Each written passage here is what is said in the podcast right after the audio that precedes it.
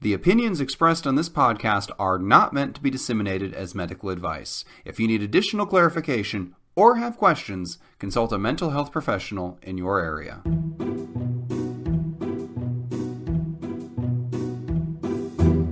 Hello, and welcome to 10 Minutes to Save Your Marriage, the podcast where a comedy writer and a psychologist team up to solve your long running relationship issues in 10 minutes or less.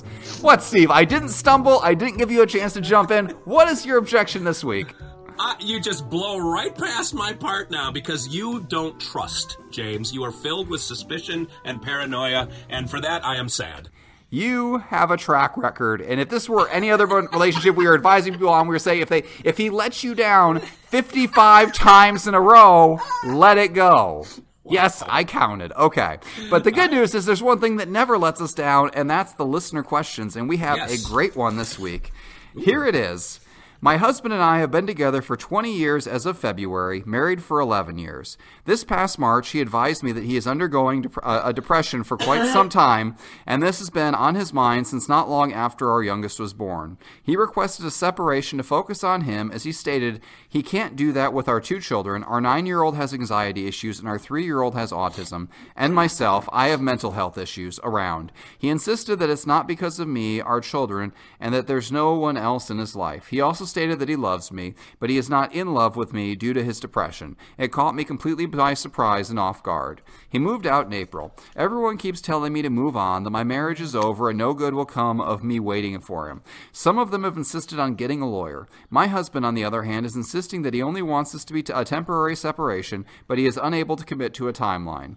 I am at a loss for what to do as I'm still very much in love with him, and we've been through so much in our 20 years together. I just want a third party's advice on my situation. Be as brutal as you need to be. And this is the second time somebody has put that at the end of the letter. Maybe maybe we're more bru- I don't know. I can't tell if it brutal? I don't know. Are we brutal to other people or are we not brutal enough? I don't know what that comment means. We need to have an oh. entire Oh. episode on that. But all right, so let's let's see where this goes then. Stay, take it away, Steve. Oh, well, I wish I was talking to the husband instead of the wife on this one because husband being depressed, I understand. There's a lot of pressure on him, both at home, and I'm sure he has a job and he's trying to support the family. Like he's spinning a lot of plates. And remind me, James, how old are their children? Like nine and three or something? Nine and three, yes. Okay, and the three-year-old special needs kid, right? Uh, three year old has autism, nine year old has anxiety issues, and wife says she has undisclosed mental health issues as well. Okay, so there's a lot of moving parts to this life. The part that I don't like is where he sticks her with the kids because Yeah. the kids are needy and she's only got so much gas in the tank every day too. This is why you need kind of two adults to tag team. And you know, you got four kids. Like you need two adults to kind of manage all of the energy and all the need. Kids that don't have special needs are very needy. So I'm going to assume that he is roughly 40-ish, which is about the time that guys they call it a midlife crisis. What a lot of times it is, they start dropping testosterone a little bit, and that leads to a little bit more depression and anxiety. They start becoming more focused on their body, like little aches and pains they start ruminating on. This is a normal part of development, but if you have that added pressure for some people, the tendency is to stand and fight and figure it out. And for some people, it's to flee. It's that fight or flight. Those are kind of the two options we have when faced with a huge foe, like life is becoming for him. But for him, the separation, my fear is for the letter writer, is she is going to be pissed because he did kind of leave her holding the bag. And I don't care if they have like 50 50 custody and she gets some days off with the kids or whatever, that it's just not the same when you are alone in the home and you are the last line of defense. Like, you can't take a night where you don't feel good. You can't take a night where you're exhausted. Like your partner can't step up and take them because they're kind of looking out for their own um, needs. A- anyway, I hope he gets treatment. My my hope would have been if this would have started earlier is that he could have talked to someone and we could have worked out like a fire drill plan to get like her parents to stay with the kids once in a while or uh, d- them to crash at grandma's house or like just to give a little bit of relief. I remember this is a reference you're not going to get, but I used to watch a show called The Bob Newhart Show back in the 70s. And Bob and Emily came to one of these crossroads where Bob said, I need a weekend where I just go and sit in a hotel room and stare out the window because I feel like I'm underwater with one of those scuba uh, outfits and someone is crimping my air hose. And I think that's how he feels right now. He's suffocating. There's no light at the end of the tunnel. He's just on this treadmill and he's just wearing the heck out. He's getting burned out, is what he's getting. But that can be treated without pissing off your wife because there's going to be a lot of wreckage that has to get repaired when they do reconcile. And it sounds like they will if she really believes that he is not seeing someone else, which in this case, I'm not convinced he is. in some cases, I would be convinced just by the way this was set up.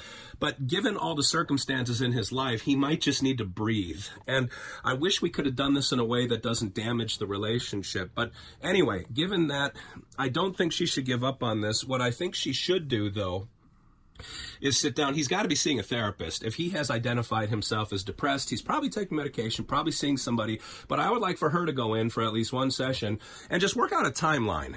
And he's going to say, well, I don't know when it's going to be. But there has to come a fish or cut bait moment where he says, I'm just going to suck it up for another, uh, you know, 15. I don't know how severely autistic their little one is, but anxiety with the nine year old, we can work that out. And uh, nine year old can still be out of the house at 18 doing their own thing. Three year old might or might not kind of be chained to the parents for the rest of their life or dependent. The chained is a pejorative, I guess, but dependent upon them. I'm talking way too much here, I realize.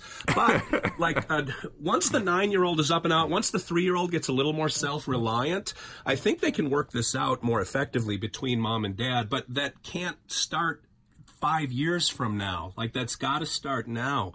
So if I were working with them, I would work out a timeline and say he's got a one year lease on this apartment. That's going to run out in February of 020, and that is the drop dead date that we are going to make a decision. It's time to poop or get off the pot, and if you're going to poop, then poop. But if you're going to get off the pot, rejoin the family, we have to start repairing some of this anger that she's bound to have. Anyway, what say you, James Breakwell? Well, I, I like your deadline idea. I think there definitely needs to be a cutoff point. Uh, but I guess I don't have to be the bad guy here uh, on this one. I don't I don't share your optimism, and maybe that's because I'm not the marriage counselor. I don't see things rebounding from this sort of situation.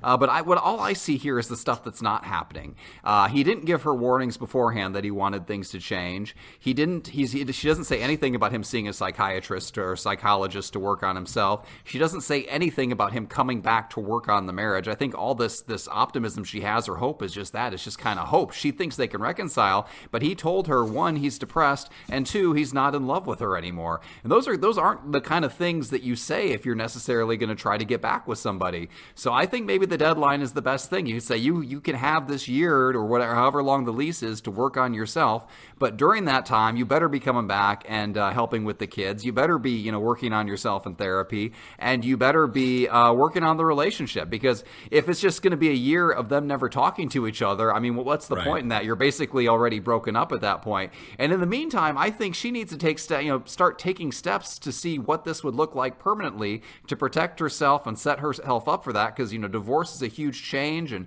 and she doesn't say I, don't remember if she said if she works or not. Um, but you know th- those are all things that need to be taken into account. And I would really hate it if he's out there working on himself and he's not helping with the kids at all because that would be uh, that would be horrendous and that might be grounds for divorce on on its own if you just dump both kids on your spouse and just disappear for months or a year. So uh, I would say uh, be cautious with this. Definitely be cautious, and uh, you know just just be realistic. I, I, don't know, Steve. So you you you've seen all sorts of situations with your marriage counseling. How often do you see couples physically separate and then get together? Like at, at this point, is it like a 50-50 thing? Is it 75-25? What would be your best guess?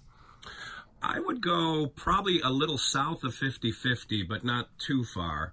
The, the thing that I want to add into here is when you say, I don't know why you're the bad guy and I'm the good guy here. That works that way. But a lot of times for men, they don't have the words to even know how to express what they're feeling before it lands on them like a piano in a cartoon. Like uh, for him to not give any warning and then pull the ripcord out of nowhere, it, it, may feel that way to him too. Like I, it, it's hard to know how articulate he is from an emotional standpoint. And when he says, I'm not in love with you, That's one of the um, one of the symptoms of being depressed. You feel nothing, like your emotional needle doesn't move, and love is in there. He probably feels no joy. Uh, he feels no. Uh, he's just apathetic. The world is sepia for him. So I wouldn't put a lot of stock in that one to mean something personal against her. That may just be the state of the union for him. Okay. So this is why I would like to work on that first and uh, see what we're left with. But you're absolutely right. If they don't talk for a year, they've already moved on because she's found other friends to cope with. She's found other ways to get the kids dealt with each day. She's found uh, a, at least a way to support herself, and it may be that he's feeding her money, but both of them will have moved on. Well, I guess there you go. You don't really have to wait till the lease runs out to figure out if things are going to work out. Just take a look at how things are now. Are you guys working towards a resolution, or have you gone your separate ways towards uh, towards whatever kind of divorce this is going to be? And I can't imagine it will be a uh, a pleasant divorce at all. But you know, maybe I guess on a weirdly optimistic, pessimistic note, at least with a divorce, there's like defined boundaries about who watches the kids and who pays what and all of that. I think sometimes with these wishy washy situations where somebody's out of the house but there's no defined custody agreement, and there's no defined you know child support agreement. You know, there, there's a lot of ways that that can go very wrong as well. So make make sure you're not taken advantage of in that. Don't uh, if if you're losing the house or anything like that, don't don't let yourself become homeless. You know, definitely take the steps to protect your kids. That should that should always be the top priority there Absolutely. as well. Absolutely. And that's what he may not be a bad guy. He just doesn't know what to do. This is true. We are we are totally guessing here. He could be a great guy, and this is a one-time, you know, collapse of a mental health, or he could be a monster. We we just don't know, and that's one of those things. I guess we might not know if we saw him face to face either. I kind of just assume everybody's a monster. It makes life much easier. that's, that's how I found Steve. Note. well, if you have a relationship issue you'd like us to solve in 10 minutes or less, please send in that question to James Breakwell at explodingunicorn.com. It doesn't have to be a marriage question. It can be, you know, boyfriend, girlfriend, coworkers, platonic, parent, pet, whatever you have. We'll take a crack at it. This has been another week of 10 minutes to save your marriage, and that's 10 minutes of your life you'll never get back.